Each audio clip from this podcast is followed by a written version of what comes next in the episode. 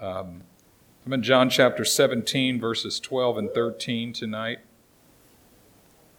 11, 12, and 13. John chapter 17, verses 11, 12, and 13. I'm just going to read it to you. I want you to hear the voice of Jesus tonight. Yeah. I don't want you to read it. Don't even put it on the screen. What? All right. I don't even want you to open your Bibles and read it. I want you to hear the tone of the voice of Jesus as he's approaching the cross. This is his last conversation with the Father, Yeah. his last phone call to the Father. The days are about to get dark. He's sum- summing up the last three years of ministry. And from John chapter 17 on, the tide turns. He's facing the cross. I want you to hear these three verses. This is what Jesus says. He says to the Father, Now I am no longer in the world, but these are in the world, and I come to you. Holy Father, keep through your name those whom you have given me, that they might be one as we are one. Yeah. Verse 12 While I was with them in the world, I kept them in your name. Those whom you gave me I have kept, and none of them is lost except the son of perdition, that the scripture might be fulfilled. Now I'm going to focus here on verse 13. Now I come to you. But now I come to you. And these things I speak in the world that they may have my joy fulfilled in themselves. Father, speak to us by the power of your word and spirit. In the name of your Son, Jesus, I pray. Amen. My wife and I have been pastoring this church for a couple months more than 18 years now. When we started this church, there were really only a couple things we knew. We had no time to prepare a church plant. We just felt like the Lord said, go right now, so we went right then. Friends were asking me, What's the vision? I said, Well, I don't know. Have church, have a great church, awesome church. The one thing we knew is that we were supposed to be missional from the very beginning. The one direction that the Lord gave us was don't wait, do missions right away. If you wait, you're going to be waiting forever. And so we did mission trips from the very start, from the very beginning. And that was great for several years. But then our daughter was born. And it's kind of hard to be globe-trotting. Between the two of us, we used to do about 12 to 13 trips a year. But then we had a little girl, a little baby. And it's hard to be traveling around the world when you got a little baby. Matter of fact, that first year, I don't think we went anywhere. And somewhere around the end of that second year, when Alethea was close to two years old, I don't think she was two yet, we went to Ethiopia. It's really hard to go to Ethiopia and leave your baby behind. We had a wonderful trip in Ethiopia. I left with half of the team, and Sunny stayed behind with the other half of the team. She had more work to do. They were going deep in the bush. I wasn't interested in going deep in the bush. So when the hotel time was over, I said, I'm going home to our baby. And I, I was longing for her. I wanted to see her so bad. I missed her so bad. I was aching so much. And I made a big mistake. She was with Mihi Imo, my wife's older sister, in San Luis Obispo. I made the mistake of calling her from the airport. And uh, Mihi answered the phone. I said, I need to speak to Alethea. She goes, I don't think that's a good idea. I said, Please, I just got to hear her voice. So she calls Alethea to the phone and says, Your daddy's calling. And I said, Hi, baby girl. And she was silent. I said, Baby girl, daddy's coming. I'm coming. I'm coming right now. Daddy's coming. Silent. Baby girl, I'm so sorry. You haven't seen us in 10 days, but daddy's coming right now. And then all of a sudden, she exploded.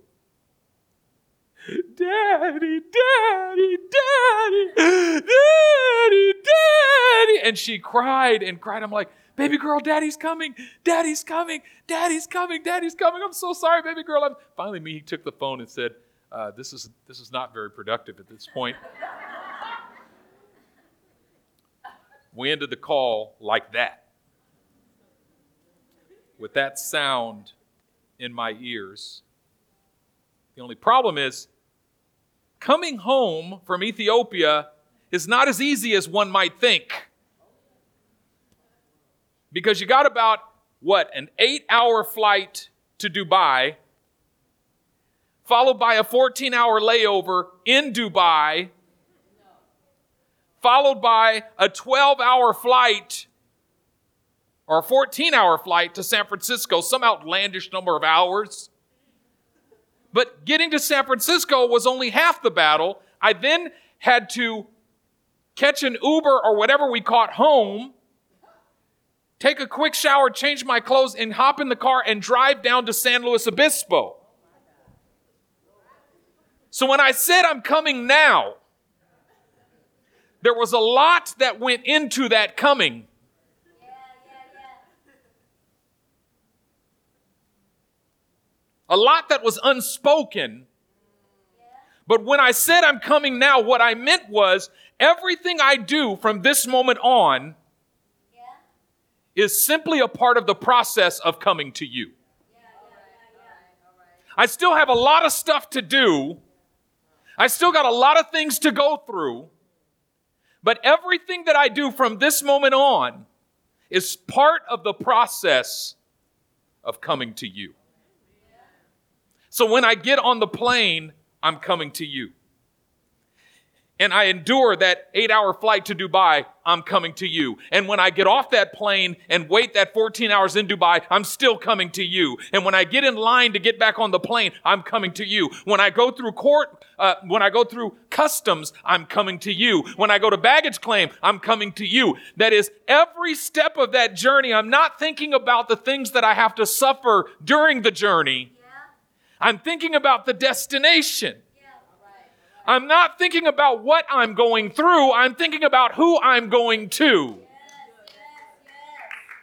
And what gives me the strength to endure what I'm going through is knowing whom I'm going to. Good. That's good. Yes.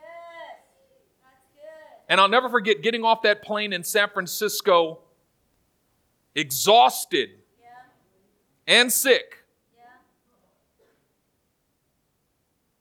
After something like 36 hours of travel, 48 hours. It was a long, it was a long time Yeah, with no sleep or little sleep or broken sleep. yeah. Everything in my logical being said, go home, rest tonight, tomorrow morning go to San Luis Obispo. But no, I told that little girl, I'm coming to you. And so I don't care how much I have to suffer to get to you, I'm coming to you as quickly as possible. And so I got in my car and drove straight there. And of course, by the time I got there, she was like, Hi, Daddy, and went back to the game she was playing. In my mind, she had cried that whole 48 hours. But Mihi Imo said she cried for about eight seconds after we got off the phone. She's been fine ever since.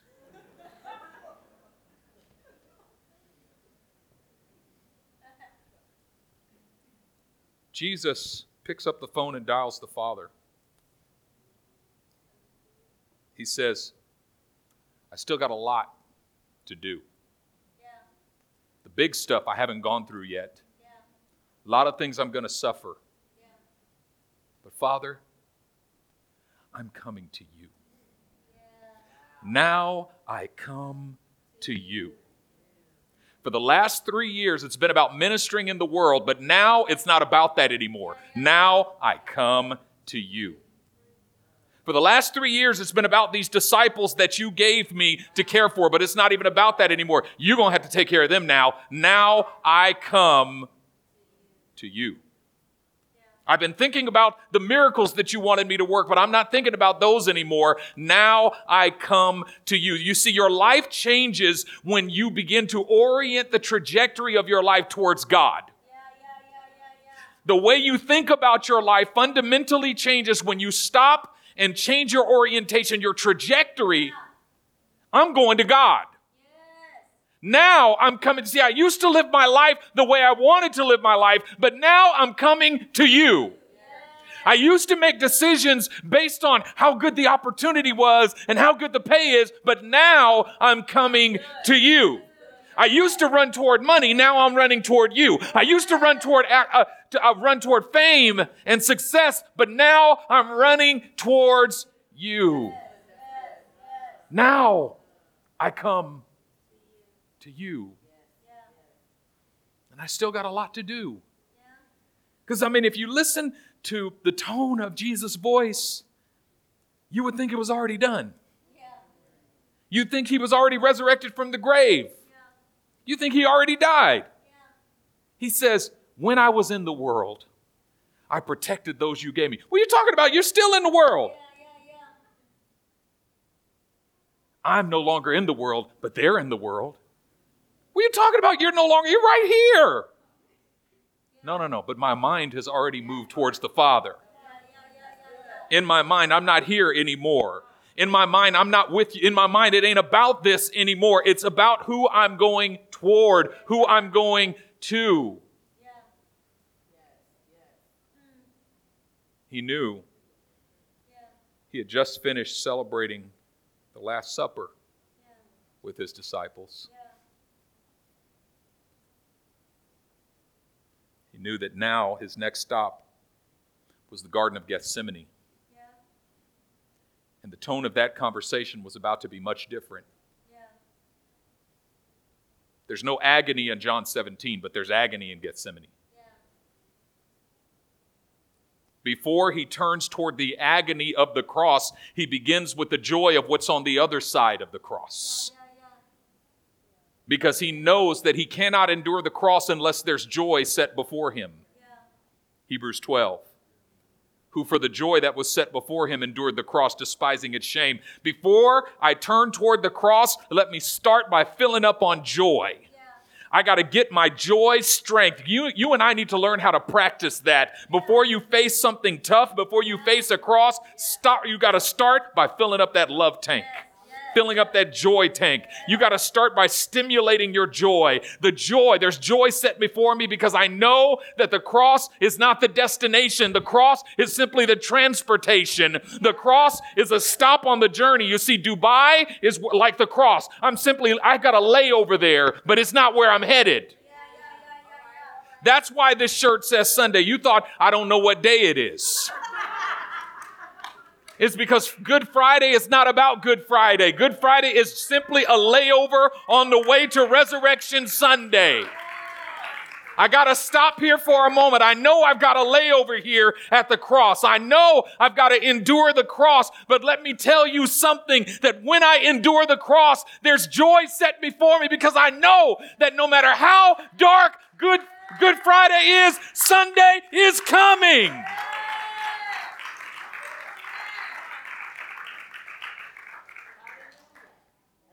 What's the Resurrection Sunday on the other side of your Good Friday? Because I hear believers say all the time, I guess this is just the cross I have to bear. I guess it's just the cross I have to bear. Okay, it might be, but what's on the other side of it? Yeah. Yeah. Yeah. If this is the cross you got to bear, hurry up and die on it so you can get to the good to the resurrection Sunday. Yeah. Yeah. He was only on the cross for 6 hours. Yeah. That's it. 6 hours. Yeah. It was a stop, pit stop. Now I come to you. Yeah. I know I got to go to the Garden of Gethsemane next, and it's going to get real, real there. Yeah. in the Garden of Gethsemane, my sweat's going to be like drops of blood. I know that's about to happen in a minute. Matter of fact, in the Garden of Gethsemane, I'm going to beg you to let me skip the next part. Is it, Lord, if it's possible, let this cup pass from me.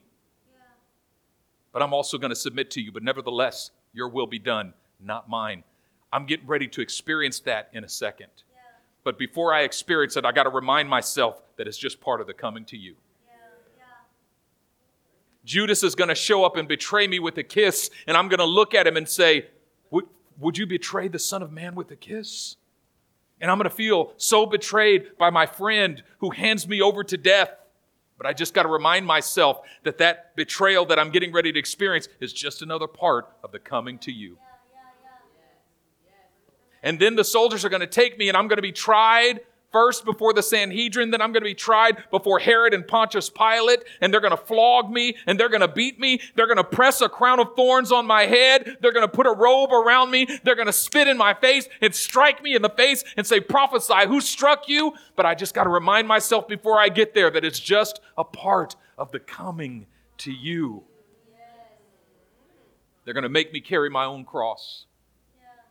They're going to lead me to a hill called Golgotha they're going to nail me to the cross. And they're going to let me hang there until I die of asphyxiation.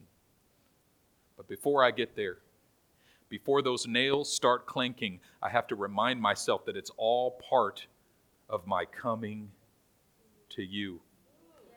I've heard for so many years that when he was on the cross, I was on his mind that when he was on the cross, he was thinking about you and he was thinking about me and he was thinking about his willingness to pay the price for you and to pay the price for me. But you know what? I'm beginning to realize and I'm beginning to conclude that that is actually not the case.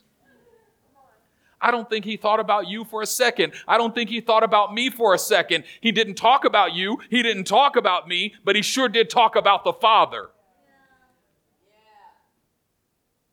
Because what Jesus teaches us is that you don't endure suffering by thinking about the people you're suffering for. You endure suffering by remembering where you're going on the other side of that suffering, by remembering the Father. He had the Father in his mind. I know I've got to endure this, but on the other side of this, I'm coming to you. And if you're going to use this to redeem the world, so be it. But I'm here to do your will. I'm here to obey you. I'm willing to entrust myself to suffer for your will.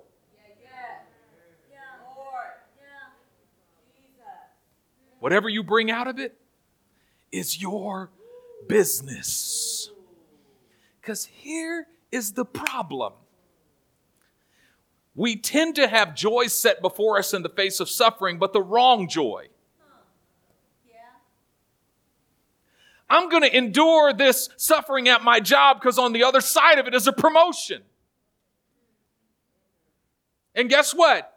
You suffer there for years and you end up not getting that promotion. Now what? Disillusionment.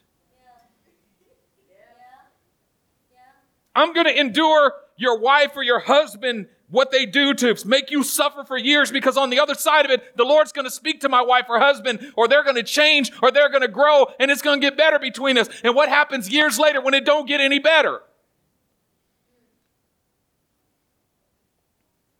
when I was little, my eyesight started to go.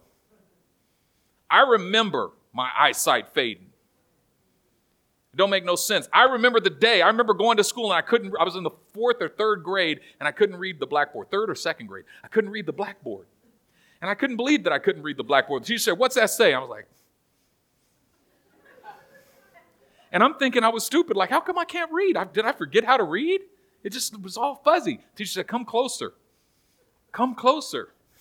I came all the way up to that board. I was like, Lord Jesus, that says cat.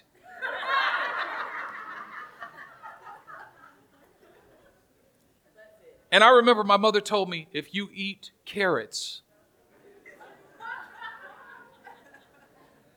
your eyesight will get better. Carrots are good for your eyes. I ate bags of carrots. My pee was orange. And my eyesight has gotten worse every year since then. To this day, I, I cannot eat a carrot. Don't bring no carrots in my presence. Can't handle it. They lied to me. Because I never liked carrots. I ate them for my eyesight. My mom came over last week. I said, My eyes are dry. She's like, Eat more carrots. I'm like. 45 years, you still telling me that lie. Can I say something to you? You're not going to like it. You might even find you another church after this. So be it. I got to tell you the truth. There is no guarantee that there will be a favorable outcome to your current crisis. And if you are enduring your current crisis based upon the hope that your situation will get better, you got the wrong joy set before you.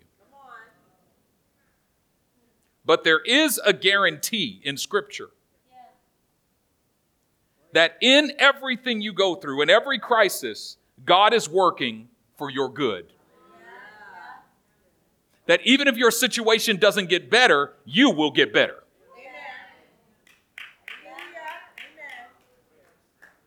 However, that promise that God is working in every crisis in your life to bring good for you, the promise is to a particular group of people those who love God. You got to love Him to claim that promise. Yeah, yeah, yeah, yeah, yeah. And you know what loving Him means? It means that you want to see Him and be with Him above all. Yeah. Yes. What if the only positive outcome to your crisis would be that through it you will grow closer and closer and closer in fellowship and intimacy with God? What if God were to tell you your sickness won't change, but every day you're going to know me in a deeper and deeper and deeper and deeper way? What if God were to speak to you and say, I'm not going to deliver you from this circumstance, but here I'm going to, here's what I'm going to do. I'm going to reveal myself to you through the pain and through the suffering of that circumstance, and you're going to know me like you never thought possible. Would that be enough? If that wouldn't be enough, you don't love him yet.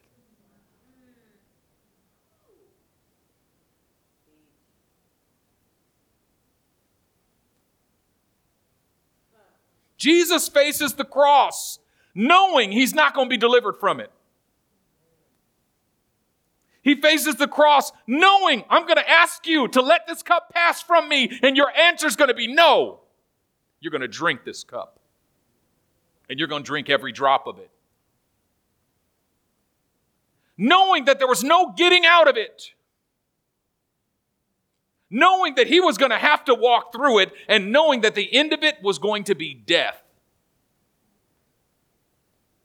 But he still has joy set before him because he's got a promise that's greater than a promise of deliverance. He's got a promise of presence. Now I come to you. And when he says, Now I come to you, what he means is, I know beyond a shadow of a doubt that there's not enough pain and suffering in all of this world that can separate me from you.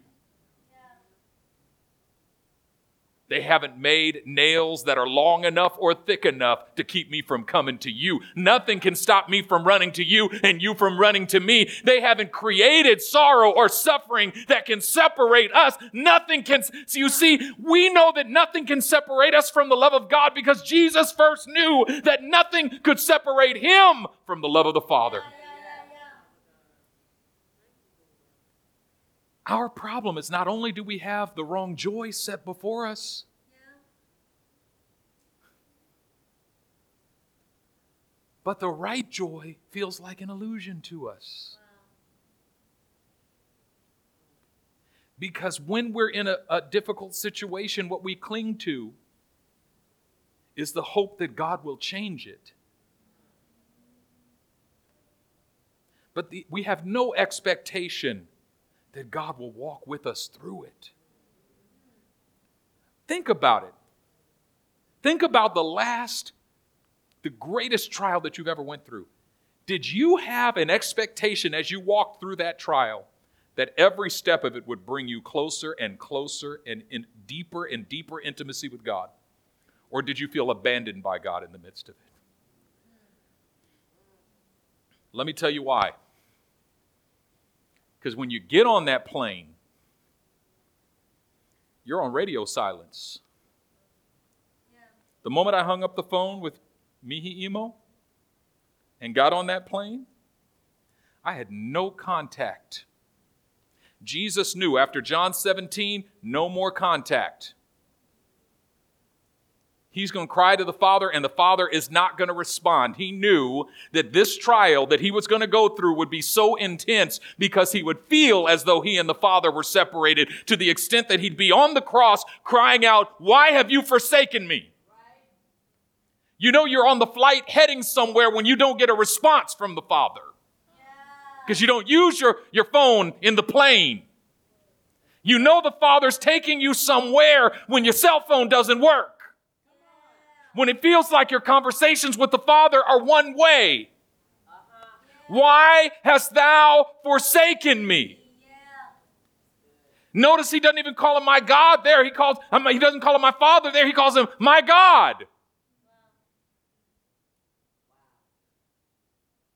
Why hast thou forsaken me?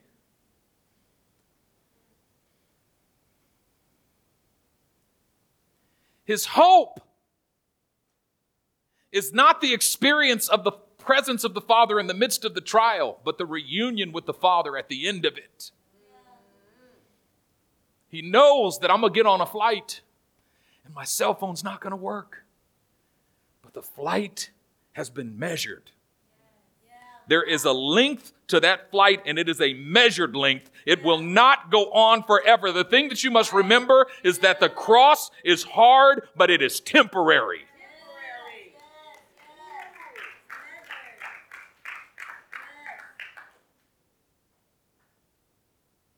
You don't get abandoned by the Father. Yeah. He doesn't leave you, Yeah. He doesn't forsake you, Yeah. but it feels like it sometimes. Yeah. You know where He is? He's waiting for you at the airport to pick you up. Wow.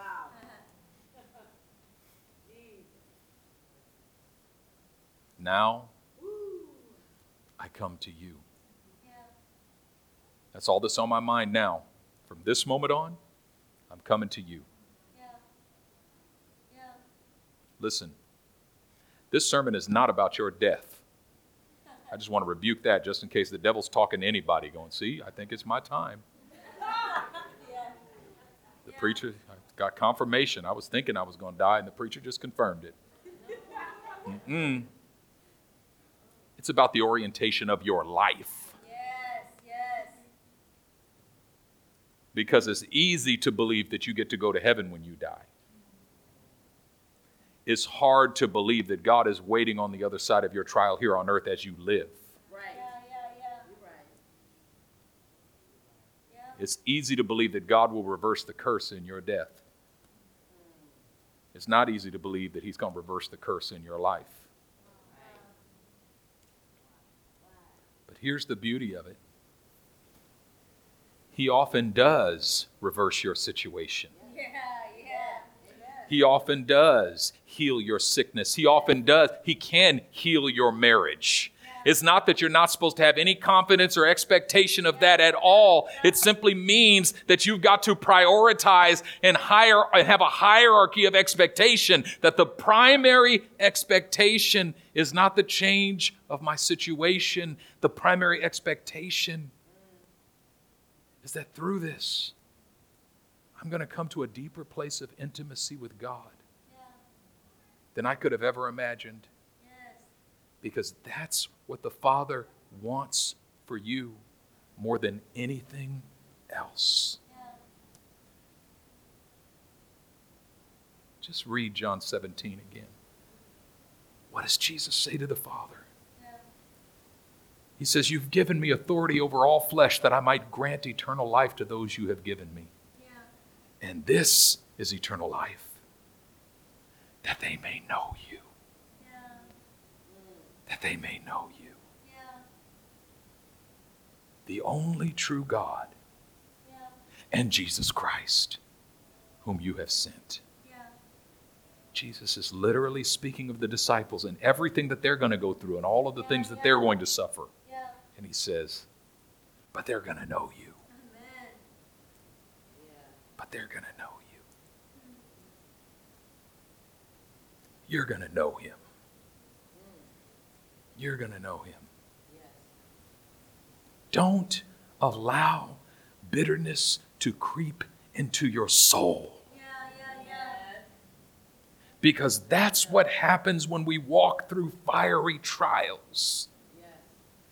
Is the enemy is whispering in our ears. Words designed to drag us into a place of bitterness. And when bitterness enters into your soul it causes your heart to close. It injects you with this spiritual novocaine that causes you to go numb because you don't want to feel the pain. But what we don't realize is that if i allow my heart to go numb so that i don't feel the pain i also don't feel the love Yeah.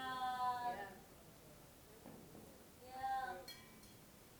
And I miss the Father who's waiting for me right on the other side of that trial.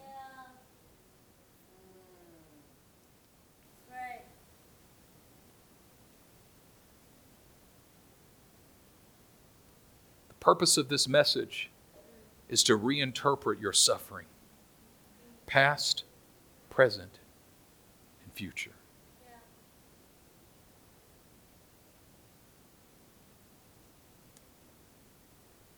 He's never abandoned you, and He never will. Bow your heads.